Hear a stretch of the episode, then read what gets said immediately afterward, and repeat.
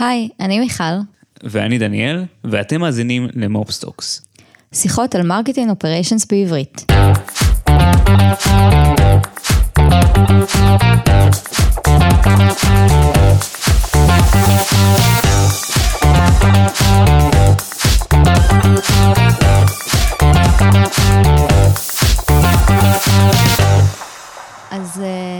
הנושא שלנו היום ידבר על uh, שיתוף פעולה עם uh, צוות שצוותי ה-marketing בעצם לא יכולים בלעדיו בחברות B2B, שזה צוותי ה-sales.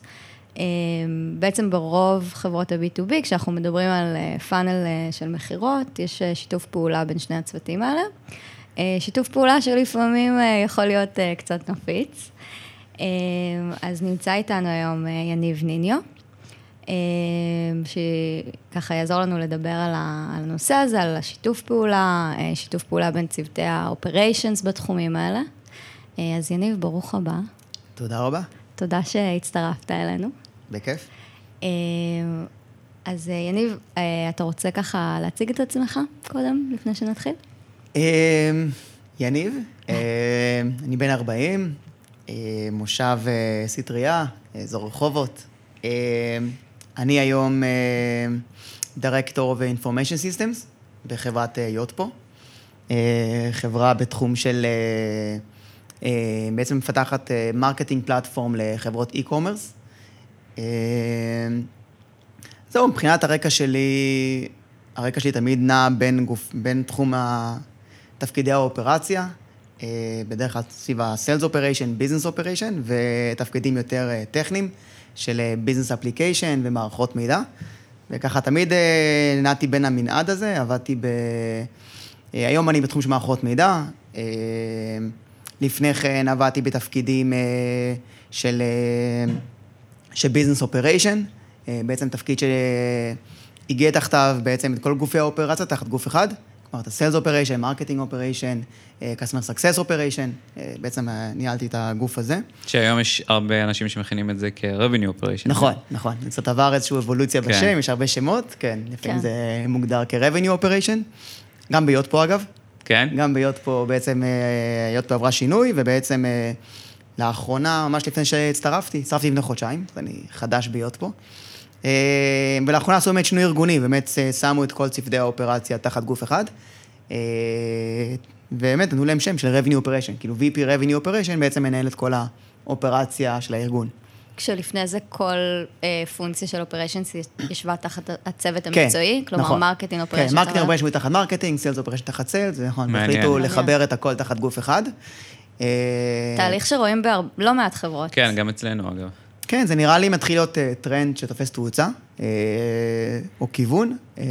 האמת, אני גם מאמין בכיוון הזה, באופן אישי. אז זהו, אז בכל מקרה, אז הייתי באמת בניהול של business operation, בחברה שנקראת Optibus, זה התפקיד שהייתי לפני, לפני עוד פה. לפני כן עבדתי ב-Gett כמנהל מערכות המידע, כ-Head of Information Systems, עוד פעם הייתי בגוף צד הטכני. ולפני כן עבדתי ב-Imperva, כ-Head of Sales Operation. ששם בעצם נכנסת לתפקיד בפעם הראשונה, או שזה... שם בעצם הייתי פעם ראשונה בתפקיד שהוא באמת, קודם כל בחברת SaaS, פעם ראשונה. כן. באמת התוודעתי לעולם הזה של SaaS, של B2B SaaS, שלפני כן הייתי בחברות מוצר של product, שלא לא היו subscription. ושם באמת היה המקום הראשון שבאמת נכנסתי כבאמת, קודם כל כצד של Sales Operation עסקי. באמת גוף אופרציה ראשוני, וגם אבל פעם ראשונה שאני באמת נכנס, נחשפתי למדדי SaaS. Mm-hmm. לעולם הזה של SaaS ואיך העולם הזה עובד. לפני כן הייתי פחות, הכרתי את העולם הזה. וזהו, ולפני זה עבדתי בחברת Stratasys, ששם הייתי תחת גוף ה-Sales Operation, אבל הייתי בעצם, ניהלתי את גוף ה-Salesforce. זאת אומרת, ה-Salesforce, גוף ה-CRM, ישב תחת ה-Sales Operation. אז אני הייתי בעצם בתפקיד טכני, אבל בגוף שהוא גוף אופרציה. Mm-hmm. זאת אומרת, זה היה כזה שילוב. ושם, דווקא שם נחשפתי פעם ראשונה באמת לעולם של האופרציה, של, של Sales Operation. מה זה באמת Sales Operation? שם באמת פעם ראשונה. אמנם בהיבט יותר טכני, כי באמת זה ישב, כי ה-CRM ישב תחת, תחת גוף ה-Sales Operation, אבל כן נחשפתי לתהליכים עסקיים ובנייה של תהליכים, מדידות וכל הצד של ה-Sales Operation. ועוד לפני כן, אני קצת, אני זקן, יש לי הרבה תפקידים ברזומה, עבדתי בחברת SolarEdge. אה, ושם Mm. הייתי בעצם, אה, שוב פעם, עולם של business application. שם אה, התחלתי בכלל את עולם ההייטק ועולם האפליקציות, שם נכנסתי פעם ראשונה לעולם ה-Salesforce, אה, עולם של ERP, מערכות ERP ו-billing ואינטגרציות. שם הייתה הטבילה הראשונה והמשמעותית ש... שהובילה אותי בעצם למסלול שהגעתי אליו. קיצר, יש לך קצת הבנה טכנית. קצת, קצת. כן, כן, קצת. קצת ככה בקטנה. טוב, נראה לי שזה מוביל אותנו באופן אה, ממש טוב אה, לדבר על מה זה בעצם Sales Operations, מה, מה הארגון הזה, מה, מה הוא מכיל, מה, התפקיד, מה תחומי האחריות שלו. אה, תראה, תחומי האחריות גם יכולים מאוד להשתנות, כי כמו שציינתי, נגיד ב-Stratasys, ה-Sales Operation גם ניהל את הצד הטכני של המערכת, של Salesforce, תמיד יש גם את הוויכוח הזה, איפה ה- כן. ה-CRM יישב, כן. תחת גופי האופרציה, שבמקרה בדרך כלל זה תחת Sales Operation, אה, או תחת גוף מערכות המידע. אה, אז זה מאוד תלוי קודם כל איפה המערכת יושבת, ואז גם זה, הכובד משקל הוא הרבה יותר משתנה בהתאם. כש, כשה-Salesforce, או הוא יושב תחת ה-sales operation, ה-sales יש הרבה יותר כוח, הרבה יותר, הרבה יותר כוח והרבה יותר יכולת גם להשפיע ולעשות תהליכים משמעותיים, אה, מניסיוני. ואז אז שם באמת, אה, אז קודם כל באופן כללי, אבל sales operation מבחינתי הוא ארגון שאחראי באמת לתפעל וליצור אפקטיביות בגוף ה sales, כאילו בארגון המכירות, לוודא שיעדים מתבצעים, לוודא ש, שהתהליכים שהוגדרו או ש, שמגדירים בחברה אה, מתבצעים, אה, לוודא שיש מדידה נכונה, שיש forecasting, שיש pipeline review, לוודא שאנשי מכירות מתעדים במערכות ה-CRM כשהם צריכים לתעד. אה, לוודא שיש אה, ולידציות על נתונים, לוודא שיש לגופי ה analytics, לגופי ה-BI, את המידע שהם צריכים בשביל לעשות את ה analytics, שבעצם אנשי המכירות מזינים את המידע כמו שצריך. אה, למדוד commission, למדוד את כל התהליכים של ה- של ה commission לאנשי מכירות, אה, לוודא שהם עומדים ביעדים, אה, ולדחוף אותם קדימה, לדחוף אותם קדימה, בעצם לעמוד ב- ביעדים, ולתמוך ב-VP Sales, ולתמוך במנכ"ל, ובכלל בגוף המכירות. אוקיי, אז uh, נשמע בעצם שאתם, שזה ארגון שאחראי uh, לייעל ולתמוך בצוותי המכירות, בין אם זה באמת לאכוף uh, תהליכים של תיעוד, uh, שכל המידע יהיה קיים בסיילספורס, ועד uh, בעצם לעשות pipeline review, לוודא שה pipeline מטופל כמו שצריך, forecasting, כלומר uh, חיזוי של uh, um, היכולת לסגור עסקאות בעתיד. ועד uh, הנושא הגם קצת רגיש של ה-commission, ואיך בעצם מייצרים commission שתואם את, ה, את אותם יעדים uh, uh, של אנשי המכירות. Uh, מגניב. Um, אז ציינת באמת שבעבר היית, ניהלת צוות ש, של business operations או revenue operations, שככה הגיע תחתיו uh, גם את ה-sales operations, גם את ה-marketing operations וגם אנשי operations uh, של צוותים שונים. Um, אתה יכול קצת לספר על ה, גם על ההבדל בין marketing operations ל-sales operations ואיפה התפקידים האלה משתפים פעולה, איפה הם קצת חופפים? אה, כן, marketing operation באמת קצת מקביל לעולם של ה sales operation, באמת אחראי ל... בדרך כלל, קודם כל, גם לניהול של המערכות ה marketing automation, כמו Marketo, HubSpot וכאלה. אה, לוודא שבאמת שהקמפיינים מתנהלים כמו שצריך והמידע מוזן כמו שצריך. לוודא שיש, אה, שהאינטגרציה מול מערכות ה-CRM עובד- עובדת וה... אה, ויש תיעוד, אה, ויש תיעוד בין שכל מי שמתבצע בעצם ומסתנכרן בין שתי המערכות. אז בעצם הסברת מה זה marketing operations, מה אה, ההבדל בין התפקיד של sales operations ל marketing operations, איפה הם משתפים פעולה, איפה החפיפה בין שני התחומים האלה, איפה הם נפרדים. כן. אה, כן, אז החפיפה באמת היא בעיקר סביב, קודם כל סביב הגדרת התהליכים, תהליכים אה, בעצם של אה, ניהול של ה prospecting וה-qualification. אה, הגדרה בעצם של מה זה MQL, איפה מתבצע ה handover בין ה marketing ל sales. אה, כל התהליכים בעצם האלה, בעצם זה, זה סינכרון שמבצע בדרך כלל בין, אה, בין צוותי ה operation השונים. אה, וגם לפעמים יש את המתח הזה באמת של ראייה שונה. גם ראייה של marketing היא, ראייה שונה מ sales לפעמים. והתפקיד באמת, התפקיד של צוותי ה operation באמת לסנכרן בין המחלקות האלה ולוודא שבאמת הם מסונכרנים. וכי מחלקה אחת משפיעה על השנייה, ובעצם ניזונה מהשנייה. ובאמת חייב להיות את הסנכרון הזה, באמת אה, הצוותים האלה חייבים לעבוד באמת בשיתוף פעולה מאוד מאוד מלא.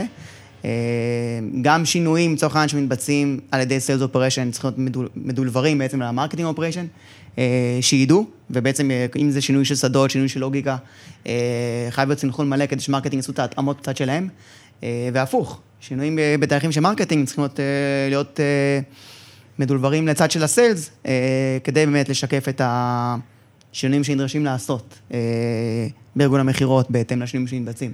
אה, יש פה שיתוף פעולה מאוד מאוד אה, חשוב, וחשוב מאוד שהצוותי ה operation באמת, באמת ישתפו פעולה באופן אה, מלא.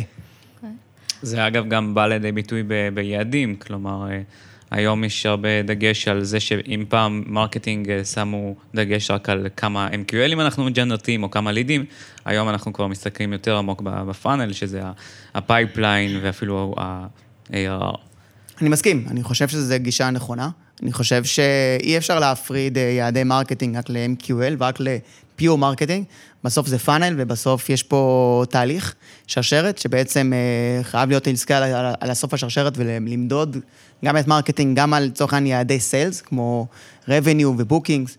אה, כי, כי אי אפשר להגיד, מצב, להגיע למצב שמבחינת הארגון, ש marketing הגיעו ליעדים שלהם מבחינת MQL, ובעצם sales רחוקים מאוד מהיעדים, כי זה לא משרת את יעדי הארגון. זאת אומרת, הארגון לא נמדד ב-MQL, בסוף הארגון רוצה להגיע ל-revenue ול bookings ומספרים אה, כספיים, ובעצם הדבר הזה חייב לעבוד, חייב להיות אה, באמת סנכרון בין, ה, בין התמריצים השונים.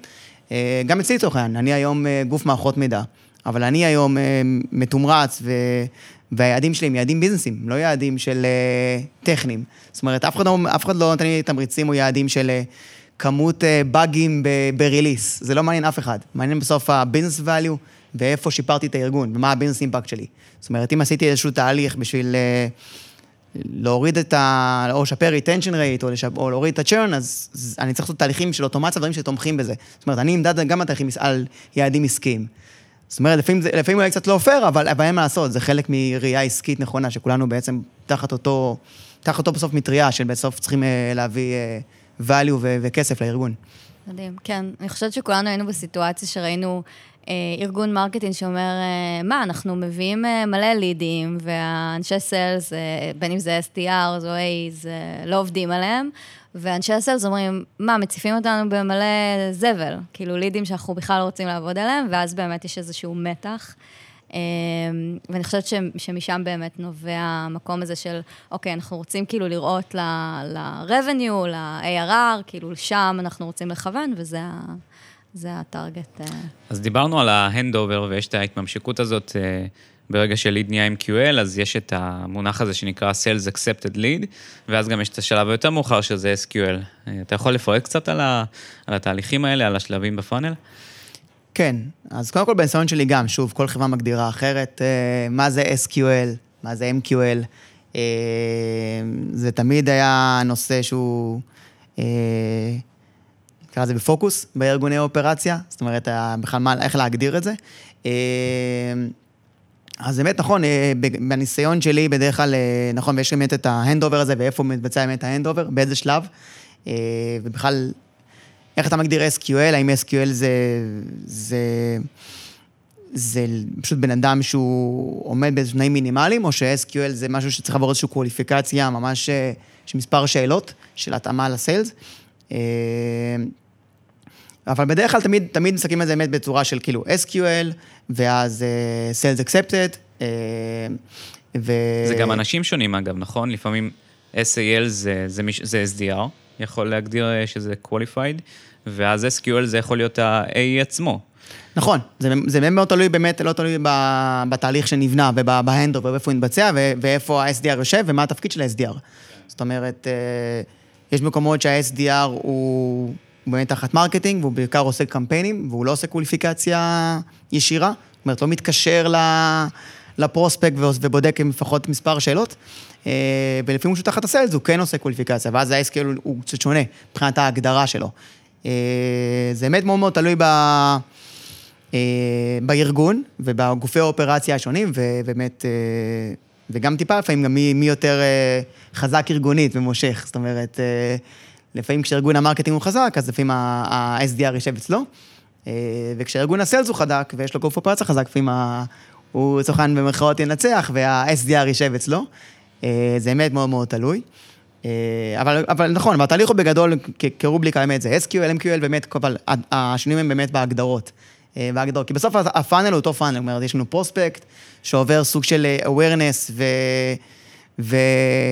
ו-curiosity, כאילו, והסקרנות ש marketing בעצם נותנים לו, ואז בעצם עובר לאיזשהו סיילס, עובר איזושהי קווליפיקציה בסיסית, ואז עוד איזושהי קווליפיקציה יותר מתקדמת, איזשהו דמו, בעצם הוא רץ באמת בפאנל עד שהוא באמת אה, בתקווה עובר להיות close one. אה, וכל כל, כל, כל הבאמצע בעצם זה הגדרות פנימיות כבר של הארגון, שבעצם איך מגדירים כל דבר. אגב, זה גם מאוד uh, תלוי האם הארגון סיילס הוא outbound based או inbound based, כי זה גם uh, משפיע על ה, גם על ההגדרות של בעצם מה זה MQL, מה זה SQL, זה משפיע גם על איפה הארגון SDR, איפה הצוות SDR יושב בתוך הארגון. אה, וזה גם משפיע על ה handoffים ובכלל מי מתחיל את התהליך הזה, כי אם אתה ארגון שהוא בכלל יותר Outbound, אה, מאוד הגיוני שה-SDRים הם אלה שיתחילו את התהליך ביחד עם marketing, או, או לפחות ש marketing אה, וה-SDR יהיו מאוד חופפים, וזה לא, לא בהכרח איזשהו handoff ביניהם, ואז... יש באמת נכון. שיתוף פעולה. נכון, אני מסכים. באמת מאוד מאוד תלוי באמת בסוג ה operation, ובאמת איפה, מאיפה מגיעים ה leads האיכותיים ביותר, ומאיפה. מאיפה כרגע, איך זה, איך זה מתחלק באמת ל inbound, ל outbound. כן. זה מאוד משפיע. אגב, אה, דיברנו קצת על, על אנשי ה operation עצמם. מסקרן אותי מהניסיון שלך, אה, האם אתה חושב שאנשי marketing operations ואנשי sales operations יכולים לעשות את התפקידים ההפוכים? כלומר, האם איש marketing operations טוב יכול באיזשהו שלב להפוך לאיש sales operations טוב, ולהפך? אה, קודם כל, כן, אני חושב שיש המון הלימה בין ה... בין התחומים, בין הצוותים. בסוף, שני הגופים מתחזקים מערכות, מנהלים תהליכים, ובסוף כן מכירים את ה funnel ואת התהליכים שבעצם ה prospect עובר.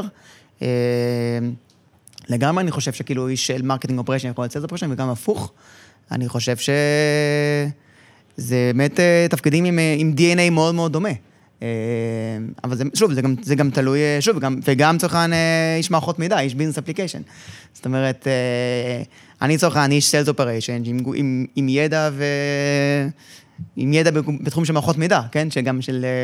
שזה גם עוד איזשהו נדבך בעולם הזה, ש, שלפעמים גם עוזר. להכיר גם את ה-Backend. אז כמה באמת אתה חושב שאיש sales operation צריך להיות טכני ולהכיר Salesforce לצורך העניין, נגיד כ-CRM השולט uh, בשוק, אה, האם, האם בכלל איש sales operations אה, צריך לדעת ככה אה, לפתח או, או לנהל, להיות admin ב Salesforce, או שאתה יכול להגיע לעולם ה sales operations נטו כסוג של project manager, שרק מנהל תהליכים, ויש לך את האיש Salesforce שאתה מעביר אליו את הדרישות, והוא כבר מטמיע את הבקשה. אני חושב, אני חושב שאם איש sales operation או business operation, יש לו את הידע הטכני הזה, אני חושב שזה נדבך מאוד מאוד חשוב. אה, אני חושב שזה מוסיף המון לארסנל של האופרציה, של להבין באמת את היכולות של המערכת, ולהיות פחות תלוי בגופי ה... גופים, גופי המערכות מידע. אה, אני, כשעבדתי מול אה, אנשי operation שהיו אליהם פחות ידע, הרבה פעמים היה... לא היה שפה... משותפת. שפה משותפת, כמובן. לפעמים דרשו דרישות שבכלל לא הגיוניות, אה, בכלל שאי אפשר לעשות אותם. לפעמים רצו להריץ דוחות מסוימים, שצריך להציג כל מיני פורקסים, או כל מיני דוחות שכאילו אי אפשר לבצע אותם בגלל המבנה. בגלל סיילספורס. בגלל הסיילספורס, בגלל המבנה שככה הוא בנוי. כאילו, יש לו לימיטציות, אין מה לעשות. כמו כל מערכת יש לו מגבלות. וכשיש מישהו שמכיר גם את המגבלות וגם את הצד, יש גם פחות אה, טלפון שבור, נקרא לזה ככה. זאת אומרת, אה, לצורך העניין, כש... אני היה אצלי גוף ה sales operation, באמת, וניהלתי גם את הגוף ה Salesforce, זאת אומרת, היה לנו גוף אחד, היה פחות, גם פחות tension בין המחלקות, כאילו, ולתעדוף, ובכלל, איך מתעדפים בכלל דברים, וזה הכל שם בגוף אחד. זה היה גם פחות אה, מידע שאיכשהו ברח באמצע. זאת אומרת, היינו אחראים בעצם גם לתכנון, גם לביצוע, גם להטמעה, גם ל training וגם אה, לתמיכה השוטפת. אז זה יצר כזה, אגב, זה שהיה באימפריה, אבל זה יצר באמת גוף מאוד מאוד חזק. גוף שיכול לתת מענה מלא. באמת, גם מענה לצד העסקי, גם מענה בצד הטכני, גם בתמיכה, כי, כי, כי, כי אנחנו בנינו את זה, גם הכרנו גם איך לתמוך בזה בצורה מאוד מאוד טובה. Mm-hmm. זאת אומרת, יש, היה פחות, אה, פחות אה, תלויות, פחות אה, תלות במחלקות אחרות. אז מבחינתי זה דבר שהוא הוא אידיאלי, אבל זה לא קל להגיע, כי לפעמים זה אנשים עם DNA שונה שבאו מרקעים שונים. ולפעמים גם ארגונים שמפרידים את זה באופן מלא, אז אתה בסוף צריך לבחור. כן. כן. איך לצבוע את עצמך. נכון. גם כל אה, CRM מתנהג אחרת, כלומר, אנחנו דיברנו פה רק על סיילספורס, אבל יש עוד אה, מערכות כמו Microsoft Dynamics, ואנחנו לצורך העניין היינו בהתחלה ב HubSpot CRM, אה, והרבה אנשים היה להם קשה לעשות את האדפטציה אם לא היה להם ניסיון ב Salesforce, כי ב HubSpot היה לך contact ו company. ב Salesforce אתה צריך להעביר את הלוגיקה של מה זה בכלל lead, מה זה contact, איך בין... איך זה הופך אחד לשני? נכון. מה זה account? באיזה נכון. שלב נהיה נוצר account? כן, זה, זה מערכות שהן מאוד מאוד שונות. HubSpot הוא די כזה מגיע מוכן. כן. זאת אומרת, יש לך כבר את הכל שם בנוי, אבל יש- מצד שני אין לך הרבה משחק. זאת אומרת, זה די כזה קופסה סגורה, אתה יכול לשנות, אבל לא הרבה. Salesforce, בצד השני, היא פלטפורמה מלאה, אבל היא לא מגיעה מוכנה out of the box עם כל מה שאתה רוצה. אתה צריך ללמוד מה שאתה רוצה עליה. נכון. זה... צריך לאפיין ממש את ה... זה- זה דף חלק, תבנה מה שאתה רוצה. כאילו, ה-sky is the limit, אבל, אבל אתה צריך את הידע איך ללמוד את זה. זאת אומרת, לא תקבל משהו מוכן. המוכן הוא מאוד מאוד בסיסי, הוונילה הוא מאוד מאוד בסיסי. אה, אז בדרך כלל מתאים לארגונים יותר ידע עם גוף חזק שיכול לדעת באמת להרים את המערכות האלה. אה, ואם לא, באמת, אז יש באמת הפער הזה, במה שהביזנס באמת מחפש, מה שהוא מקבל. כי, כי זה, אין לך בוונילה, אין לך כמעט כלום. כן. איזה מערכות באמת עוד sales operations מובילים את ההטמעה שלהם? אני יודע שיש גם הרבה, הרבה תחומים אפורים, ש, שגם marketing ops אה, נכנסים באמצע, כמו לדוגמה lead routing, שאני ראיתי הרבה דוגמאות שלפעמים זה marketing ops מובילים את זה, לפעמים sales ops, או enrichment, שזה גם... אה, שזה גם נושא כזה מאוד אה, אה, כאוב לפעמים, ש, שמי מי אחראי על ההטמעה, כל אחד מושך לכיוון שלו, מה הכי חשוב לנו אה, אה, לדאוג כש, כשמכניסים כלי חדש של enrichment. אה, אתה יכול לשתף קצת בתחומי האחריות? אה, אז כן, זה קצת נוגע למה שדיברנו לפני זה, על איפה באמת ה handover הזה יושב, ובאמת, אה, לצורך העניין, מי מנהל את הלידים, לצורך העניין, את ה lead management, שבתוכו יש באמת את כל ה lead routing ואת הלוגיקה אה, בפנים, את ה-enrichment ואיזה כלים צריך לבחור, כי יש גם המון המון כלים, אנחנו עם עולם אה, רחב מאוד היום וואו. אה, מבחינת לבחור ממנו. כן. אה, באמת, יש, באמת, יש איזו איזו סוגיה ש... שהיא קיימת בכל ארגון, בכל גופי האופרציה. אה, ו... וזה באמת מאוד מאוד תלוי, לדעתי, מי, מי מנהל את הצד של הלידים, מי מנהל את האובייקט הזה, ועד בעצם שה prospect הופך להיות opportunity. ובדרך כלל שם, שם זה יישב, ושם גם יתקבלו החלטות. כלומר, לצורך העניין, גם היום אה, ביוטפו יש את הדילמה הזאת שאני נמצא בה. זאת אומרת, היום הלוגיקה בעצם של ה-lead distribution יושבת ב marketing. אה, זאת אומרת, זה אפילו מנוהל בתוך Marketo. וואלה. אה, בדיוק, ובסוף אה, מגיע ל Salesforce רק ה-bottom line. כלומר, רק ה... למי זה צריך להגיע, וכל מיני דברים מאוד מאוד, וה score וה grade, אה, אבל הכל, הכל, הכל מנוהל בעצם בתוך Marketo, בתוך בעצם, בתוך, תחת גוף ה marketing. אה, וזה גם יכול להיות שזה קרה ספציפית גם ליוטפו, גם בגלל שהיה גם סוג של כזה ריק. כלומר, גוף ה sales operation עבר שינויים ולא היה מספיק owner, היה שם owner מספיק חזק, שיקח את ה owner הזה, אז marketing operation לקחו את זה עליהם. זאת אומרת, זה, זה מאוד תלוי כן. ב, באמת כן. ב... מי ממש הנפשות הפועלות, הנפשות הפועלות, ומי יותר חזק, ומי, שלהם. ומי מושך אה, יותר חזק בחוטים, כמו שאומרים. כן. אז אה, כוח אדם גם. כן. כוח אדם, בדיוק, ומי בכלל מסוגל לבצע את זה, מי הידע בכלל לעשות את. הדבר הזה, לבנות את- את הדבר הזה, כי זה דברים- תהליכים לא פשוטים. כן. scoring ו lead routing ו distribution ו enrichment, וזה תהליכים שלפעמים דורשים אינטגרציה ממערכות אחרות. צריך פה המון המון ראייה עסקית רחבה וגם ידע. לגמרי. אז מהניסיון שלך אין תשובה חד משמעית של נכון שזה יישב אה, פה או שם, זה בעיקר תלוי באיך הארגון בנוי, איך הצוותים האלה בנויים, מי האנשים, מה הידע שלהם וכולי. נכון, בדיוק, זה מאוד מאוד תלוי. אם גוף ה marketing operation הוא גוף חזק, עם ידע, וה sales operation פחות, אז כמובן שצריך שזה צריך תחת marketing, והפוך. כלומר, אם הגוף ה sales operation הוא גוף שיכול לבצע דברים כאלה, ויש לו את הידע ואת האנשים ואת ה-resources, כמובן ביחד עם גוף ה business application, אם באמת זה נפרד, אז, אה, אז ראוי שישב אצלו. אה, זה באמת תלוי, תלוי ארגון ותלוי אה, אנשים וצוותים. תגיד, איך אנחנו מתכננים עכשיו, בתור ארגון שמטמיע scoring בפעם הראשונה?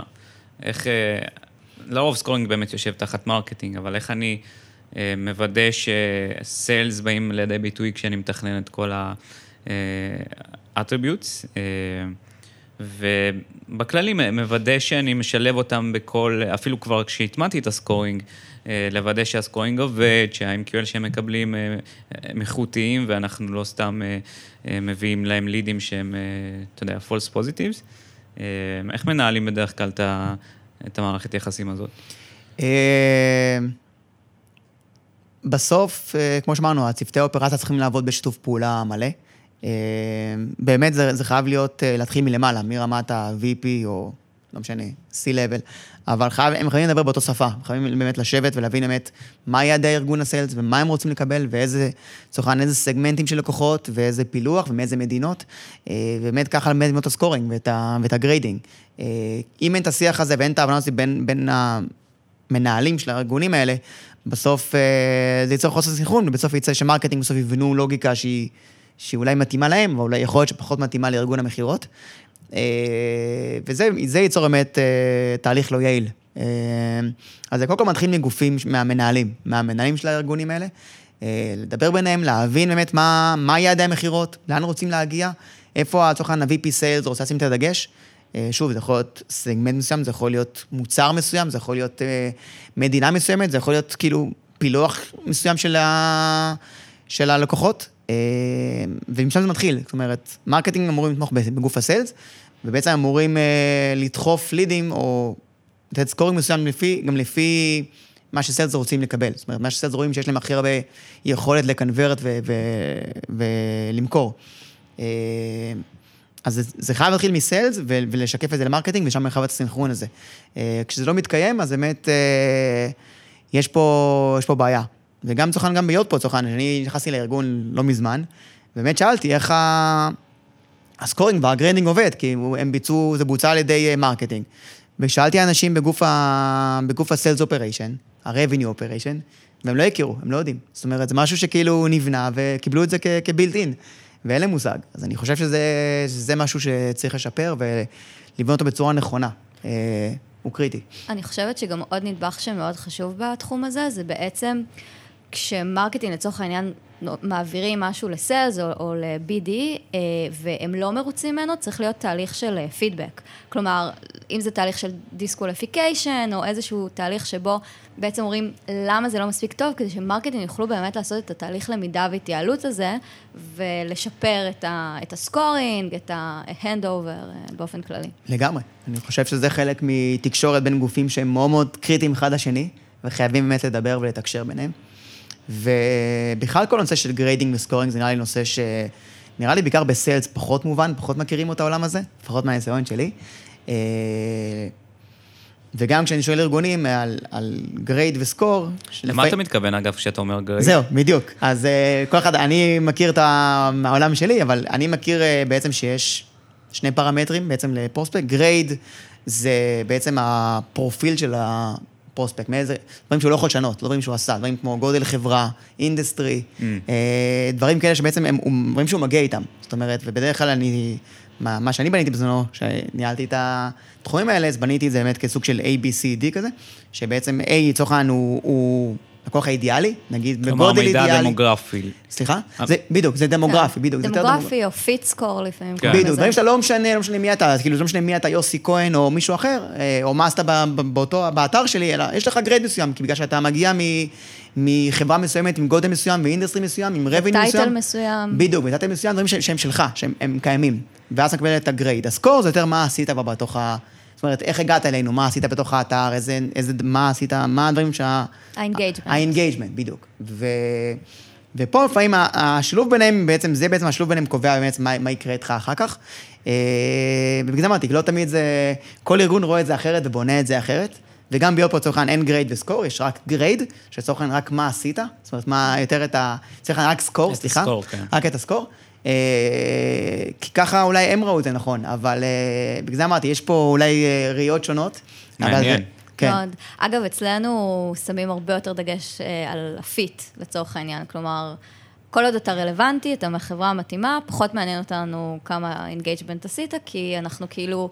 בטוחים, סוג של ביכולת שלנו להצליח לקנברט אותך. אני מסכים, אני גם ככה, אני גם מאמין יותר ב grade מאשר ב score. אני חושב ש score יותר קשור לאינדיבידואל, ויכול להיות שהבן אדם הזה שהגיע אולי מחברת A, לצורך העניין grade A, שהוא ה-perfect fit, כן, חברה בגודל המתאים, וב industry המתאים, ועם מספיק גדולה ומספיק revenue, אז נראה לי פחות חשוב גם מה עשית באתר, גם כי יכול להיות שגם אתה פחות רלוונטי, כי אתה לא ה-decision maker. יכול להיות שזה פחות... אתה, אתה פחות מעניין אותי, זאת אומרת, מעניין אותי בסוף אם הגעת לי, בסוף אולי, אולי אני אביא מישהו אחר בארגון, שדרכך להביא מישהו אחר שיותר מתאים והוא יותר decision maker שיכול באמת אה, בסוף לבצע את ההחלטה. אז מבחינתי, בגלל זה אני מסכים שאני פחות מסתכל על score, יותר מסתכל על grade, על, על fit, ושם לדעתי צריך לשים את הדגש. זה גם מאוד תלוי, אגב, בנקודה שנגעת בה מקודם, אם הארגון יותר מוכוון inbound או outbound. כי אם הוא inbound ויש להם ערוצי inbound חזקים ויש הרבה touch points, אז, אז שם ה score, ה engagement נכנס לידי ביטוי בצורה יותר מובהקת. נכון, נכון. אז זה באמת מאוד מאוד משנה, מאוד תלוי, תלוי DNA של החברה. באמת, לפעמים... לפחות מהניסיון שלי, לפעמים marketing מטמיעים scoring מסוים, ורואים רק מה ה threshold הזה, בעצם הוא עובר ל-CRM או ל sales, וזה לפעמים יוצר לפעמים גם חוסר סנכרון, כי לפעמים מגיע לך לקוח שהוא לקוח אידיאלי, אבל הוא לא יודע, הוא הוריד איזה white paper ולא מילא איזה פורם, אז הסקור שלו מספיק גבוה, אז הוא מתחיל עכשיו להיות מופצס בקמפיינים, ובמקום באמת לעבור לאיש מכירות כדי שאולי ינסה לסגור אותו, אה, כי באמת לקוח אידיאלי, אבל זה עניין של, זה עניין, שוב, זה עניין של באמת הסנכרון בין מחלקות ולוודא באמת שה... שלידים מגיעים במקום הנכון, בזמן הנכון. אמ, אז אני רוצה באמת להוסיף על השאלה הזאת של אה, דניאל, ואולי כאילו לקחת אותה לאיזשהו היי-לבל יותר. אמ, איך, אנחנו יודעים שיש הרבה מתחים בין צוותי הסיילס והמרקטינג, אה, בגלל האופי פעילות שלהם. איך בעיניך יוצרים אמון בין הצוותים האלה, וגם איפה המקום של אנשי ה-operations ב- בליצור את האמון הזה? אמ, אז כמו, קודם כל, כמו שדיברתי לפני כן על עניין התמריצים, חייב להיות שבאמת שיהיה להם תמריצים שהם חופפים, ובעצם כולם מסכימים אותם תמריצים, כדי שבאמת יהיה, יהיה להם יעד, יעד זה ויעד דומה. אה, כמו שאמרנו, כדי להגיע, לא להגיע למצב שבאמת אה, אחד עומד ביעדים, הוא מפציץ ביעדים והשני רחוק שנות אור, אה, כי זה ייצור את החוסר סינכרון. מה, אבל הבאנו מלא MQLים, מה הקטע? נכון, בדיוק, אבל כאילו, מה זה MQL? זאת אומרת, ואז בכלל שלב, אבל מה זה MQL? בואו נשנה את ההגדרה של MQL, כי אולי MQL לא מדויק. מתחיל פה השאלות האלה. אה, מהניסיון שלי, הדרך לבצר סנכרון ולבצר אמון, זה תכנון מקדים. זאת אומרת, אה, אני תמיד היה אוהב להסתכל על זה כסוג של reverse engineering. זאת אומרת, אני אומר, אה, בואו נתחיל מהיעדי החברה. אם יעדי החברה, לצורך העניין, הם להביא שנה הבאה עם 100 מיליון דולר, אוקיי? ואנחנו יודעים מדוחות ואנליטיקה שעשינו, שמרקטים אחראים ל-50% מה... לצורך העניין מה-revenue, אז לצורך העניין, אני הולך אחורה תמיד, אני מתחיל, אוקיי, אז marketing צריכים להביא 50 מיליון, לצורך העניין, ואם marketing צריכים להביא 50 מיליון וה-conversion rate שלנו, לא יודע, 20 אחוז, אוקיי? וכל לקוח מביא לי מיליון דולר, לצורך העניין ARR, אה, אז זאת אומרת שאנחנו כארגון מכירות צריכים להביא 50 לקוחות כדי לעמוד, כדי שמר, כאילו, מ marketing, אוקיי? marketing צריכים להביא בסוף 50 לקוחות בסוף, ש won. אם צריך להביא 50 לקוחות ש won, כי כל לקוח הוא מיליון דולר, וצריך להביא 50 מיליון דולר, וה-conversion rate הוא 20 אחוז, אז marketing צריכים להביא, צריכים להביא לי 250 פרוספקטים, אוקיי? לצורך העניין, כאילו, אחורה. Mm-hmm. ואז מתחילים כאילו לעשות reverse ולהגיד, אוקיי, האם אנחנו כגוף marketing יכולים להביא 250 לפחות, 250 פרוספקטים, אוקיי? כ inbound. ואז מתחיל לעשות הדיון הזה, צריך, צריך להתחיל הדיון הזה, האם כן, אם כן, איך? בואו נעשה את האיבנטים האלה והאלה כדי להביא את הלקוחות. בואו אולי, אולי נשקיע באיזשהו outbound, אולי נעשה איזשהו קמפיינים שונים. אה, בואו נטמיע אולי איזשהו כלי אוטומציה שיעזור לנו, כי יש אולי יותר מדי לידים שלא מגיעים, אולי עוברים בפאנל. תמיד מבחינתי, אני אהבתי, להסתכל על זה כ, כ, כתוכנית שנתית. להסתכל מהיעדי החברה, להסתכל אחורה, לגזור אחורה כמה צריכים, מרקטים צריכים להביא, ולראות בכלל אם זה הגיוני. אני רוצה אם... לסבך קצת. כן. אז היום אה, כל ארגון רוצה לעשות אה, ABM.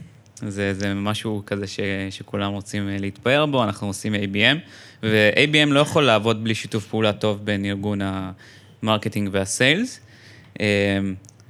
אבל שם נכנס באמת, אה, יכול להיכנס החיכוך הזה של, אוקיי, בסוף הבאנו איזשהו account, נהיה לקוח, אה, וזה היה באמת שיתוף פעולה מאוד מוצלח, אבל בסוף למי מגיע הקרדיט? אז אה, איך בדרך כלל פותרים את הסוגיות האלה? כן, זה נושא, ציינת נושא באמת רגיש. זאת אומרת, לקוח עובר הרבה touch points במהלך, זאת אומרת, הוא לא איזה, זאת אומרת, הוא... הוא marketing ו sales, וכולם מפציצים אותו מכל הכיוונים, ולאט שלב, בסוף שהוא נהיה לקוח, באמת, מי מקבל את, ה, את הקרדיט. זה גם תלוי אה, גם מה הפרק זמן של ה sale cycle. כן. נכון. בחודש לעומת שנה, הכמות היא שונה. כן. נכון, נכון. ובהחלט, ובאמת, תמיד יש את הדילמה הזאת של, אוקיי, מי יקבל את הקרדיט, ויש לך... ה attribution, אה, ואז באמת יש פה באמת שאלה, אבל זה...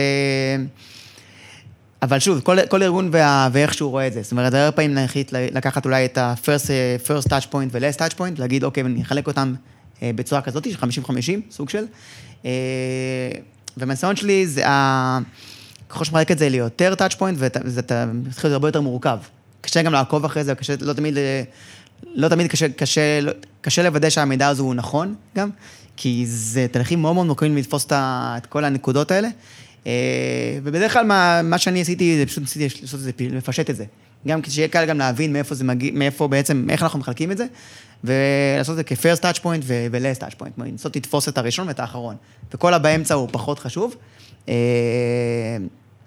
וככה בעצם איכשהו לעשות את ה-attribution. אה, אבל שוב, זה, זה מאוד מאוד משתנה מארגון לארגון. מי בדרך כלל פותר את הסכסוכים האלה? מי ה judge בסוף שאומר, זה marketing או זה sales? או שהוא בכלל צריך לשנות את כל הגישה הזאת? כן, ו... אני, לי יש רעיון רדיקלי, שאנחנו צריכים פשוט אה, לזנוח את עניין הקרדיט של זה או זה או זה. ופשוט צריך לייצר איזשהו קרדיט משותף, כי גם מאוד מאוד קשה להגיד, זה ה touch point בה"א הידיעה אחד, שגרם ללקוח הזה אה, לגמרי. להתקנברט או לסגור, במיוחד כשאנחנו מדברים על תהליכי מכירות מורכבים וארוכים, שמערבים מספר אנשים ופרק זמן ארוך. אה, אז כן, בסוף אה, מאוד קשה, וזה כנראה ההצטברות של מספר engagement, או מספר... דרכי תקשורת. מסכים. ולא רק לא... אחד. אין פה מדע מדויק. נכון. כאילו, אנחנו, בן אדם prospect, הוא מושפע מהרבה גורמים, הוא קורא, הוא קורא בלוגים, והוא קורא, והוא שולח, שואל חברים, והוא עושה, עושה סקר בעצמו. אין פה מישהו אחד שהצליח, זה, זה משהו ש, שהתקדם אצלו, משהו שהבשיל אצלו לאט-לאט. אז כמו שאמרת, באמת, צריך uh, לחשוב אה, דרכים, דרכים יצירתיות, למדוד, או, או כמו שאמרת, אולי לא למדוד אפילו, אולי זה פחות קריטי. כי באמת אין, אין פה מדע מדויק, אף אחד לא, וגם כל לקוח מתנהג שונה. נכון. וגם אם הוא עשה, אולי תפסתי משהו במערכות המידע בצורה מסוימת, אולי המציאות היא שונה לגמרי. נכון.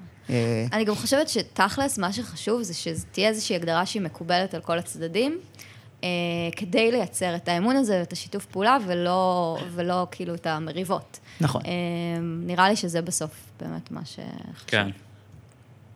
בדיוק, פחות חשוב הדיוק, יותר חשוב באמת שהם לפחות מסכימים על, על המדד. טוב, יניב, אז uh, באמת ככה הגענו לקראת הסוף. קודם כל היה מרתק, אני חושבת שזה ממש uh, מעניין להבין, uh, ככה לצאת קצת מעולם ה marketing operations ולראות uh, איך התפקידים שלנו באמת מתממשקים לתהליכים רחבים יותר בארגון. אז תודה רבה. היה גם מעניין שהבאת את הזווית של ה business application, שזה גם איזה... לגמרי. איזה... חלק בלתי נפרד. בדיוק. זה נכון, זה משולש כזה שהוא חייב לעבוד טוב, ה marketing operation, sales operation, BA, שזה ה business application. כן. הדבר הזה חייב לנגן, כדי שכולם בסוף אה, יגיעו נכון. ליעדים. ואני חושבת שיש שם מרחף גם את ה-BI, אה, שלא נגענו בו, אבל זה, נכון. זה כבר כן. לפרק אחר. זה פרק אחר. אז יש לנו פינה קבועה שאנחנו עושים עם כל המרואיינים שלנו, של שתי שאלות זהות. האמת שהשאלה הראשונה היא, אנחנו קוראים לה MOps, מלשון marketing operation. compliments אה, ופדיחות שקרו לך, אבל אה, נשמח ככה לשמוע על איזה פדיחה אה, שקרתה לך בעבודה. פדיחה, באחד החברות, אני לא אציין באיזה חברה, אבל היה לי איזושהי... היה איזשהו, הייתי יום אחד קצת ככה, כעסתי על איזה משהו, על איזשהו מנהל בכיר בחברה, ששלח איזה אימייל או משהו כזה שלא מצא חן בעיניי, הצורת התבטאות. ו... והלכתי למנהלת שלי, ש... שהייתה אז בזמנו, ונכנסתי לחדר, ואמרתי, ה-X, הבחור הזה, המנהל, הוא מנהל בכיר בחברה, אה, אין לו מושג מהחיים שלו, והתחלתי כזה, הייתי מאוד מאוד אה, חם. ומסתבר שהוא היה כזה בדלת, והיה כזה אחורי עם הכוס קפה שלו, והקשיב לכל ה... זה שלי. כן, ממש אה, לא נעים. זה היה, בוא נגיד, לא מקצועי, אה, לא פוליטיקלי קורקט. אבל קורה לכולם. אבל קורה לכולם, כן, לפעמים... אה, אבל זה היה פדיחה, כי באמת הוא היה מנהל עם המון השפעה, עם המון... ובאמת זה לא... באמת, והמילים שיצאו, לא מילים אה, הולמות. לא קללות אומנם, אבל כן, הוא כן כזה, הייתי קצת... נחרץ. נחרץ, כן. אבל כן, זה באמת... צריך לשים לב, אה, לפעמים בזום, שהמיקרופון, שהמיקרופון על השטק. כן. כן, אבל אה, בכלל עם הזום וזה, יש מלא פדיחות אה, עם מיקרופון שפתוח וכאלה, אבל זה, כן, כן זה תמיד יש. כן. טוב, תודה על השיתוף. וטוב, נראה לי שזאת שאלה שממש ככה מתאימה לך, כי יש לך גם המון המון ניסיון בתחום, אז מה הכלי האהוב עליך ולמה? בעולם הזה של, אה, של האפליקציות, תראי, בוא נגיד שהגיוני שנגיד סיילספורס, כי... אבל זה לא. אה, לא, אני אוהב Salesforce, אני חי Salesforce המון שנים, אני מאוד אוהב את הכלי הזה. זה הלחם והחמאה של... זה הלחם והחמאה שלי, אני בוא חי... נגיד שכמות האנשים שיכולים להגיד שהם אוהבים Salesforce, זה רק אנשי... רק אנשי אפליקציה. זה נכון, כן. בדרך כלל אה, יש יחסי אהבה שנאה אה, ל business עם Salesforce. רגע, אז Classic או Lightning? אה, היום כבר Lightning. בוא נגיד, עד לפני שנתיים הייתי מאוד מאוד אה, לא אהבתי את ה Lightning, מבחינת יכולות. אולי מסוג בשל, אבל היום אני יכול להגיד כבר שבטוח של Lightning. אה, אבל הכלי האהוב עליי, אני יכול להגיד שלאחרונה, לא יודע אם אתם מכירים, אבל אה, יש כלי שנקרא Notion. וואו, כן. כן, לאחרונה נחשפתי. אליו, חם מאוד, ואני התחלתי לחקור אותו, כי אני אדם טכני, ונכנסתי אליו, ואני עושה דברים מדהימים שם, וממש התאהבתי ביכולות של הכלי. אה, אז כיום זה הכלי האהוב עליי. אני חושב שיש לו יכולות כמעט בלתי מוגבלות. כשאני רואה את המגבלות של Salesforce או כלים אחרים, אני אומר לעצמי, זה כלי שהוא ב-10% מהעלות, ואפילו פחות, אולי 5% מהעלות של Salesforce, עם יכולות ש... עם המון יכולות שאין ל Salesforce, אז אני ממש מתרשם לטובה ממה שאפשר לעשות עם הכלי הזה. באמת, אה, גם בעולמות של כאילו CRM? מאוד. גם בע- בעולמות של CRM. אה, יש לו גמישות ודברים שם, פיצ'רים שהיום Salesforce לא יודעת לתת לך. מה אתם עושים עם Notion? זה knowledge אה, כזה? יש לו הכל. הוא גם, הוא גם knowledge base וגם הוא יכול להיות כמו מערכת CRM לצורך העניין קטנה. אה, זה יכול להיות כלי של task management, אה, כלי של collaboration בין צוותים. הוא כזה, קצת מכל דבר, הוא כזה, כן.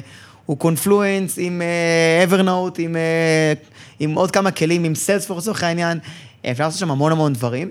אה, באמת, ה... ואני ממש כאילו עף על הכלי הזה בתקופה האחרונה, אני ככה חוקר אותו לעומק, ועוד מעט יש לו יכולות של API, אז מעט יהיה לו גם אינטגרציה במאוד מערכות שונות. אז לדעתי הוא כלי שנשמע עליו המון המון המון בשנים הקרובות, לדעתי הוא יעשה disruption מאוד גדול בעולם הזה של business application. קצת לוקח את העולם של Salesforce, שהיכולת שלה custom בצורה מהירה, אבל עם הרבה פחות לימיטציות. אומנם ל Salesforce יש המון יכולות שאין ל Notion, אבל... אבל ל Notion גם יש הרבה יכולות שאין ל Salesforce. גם את ו- Salesforce יחליפו יום אחד, אתה תראה. גם את Salesforce, לגמרי. לגמרי, את המפלצת הזאת. לגמרי. טוב, אז תודה רבה. תודה רבה. היה סופר מעניין. גם לי. מוזמנות ומוזמנים אה, להצטרף לקהילת הפייסבוק שלנו, MopsTalks Marketing Operations בעברית. ניפגש בפרק הבא.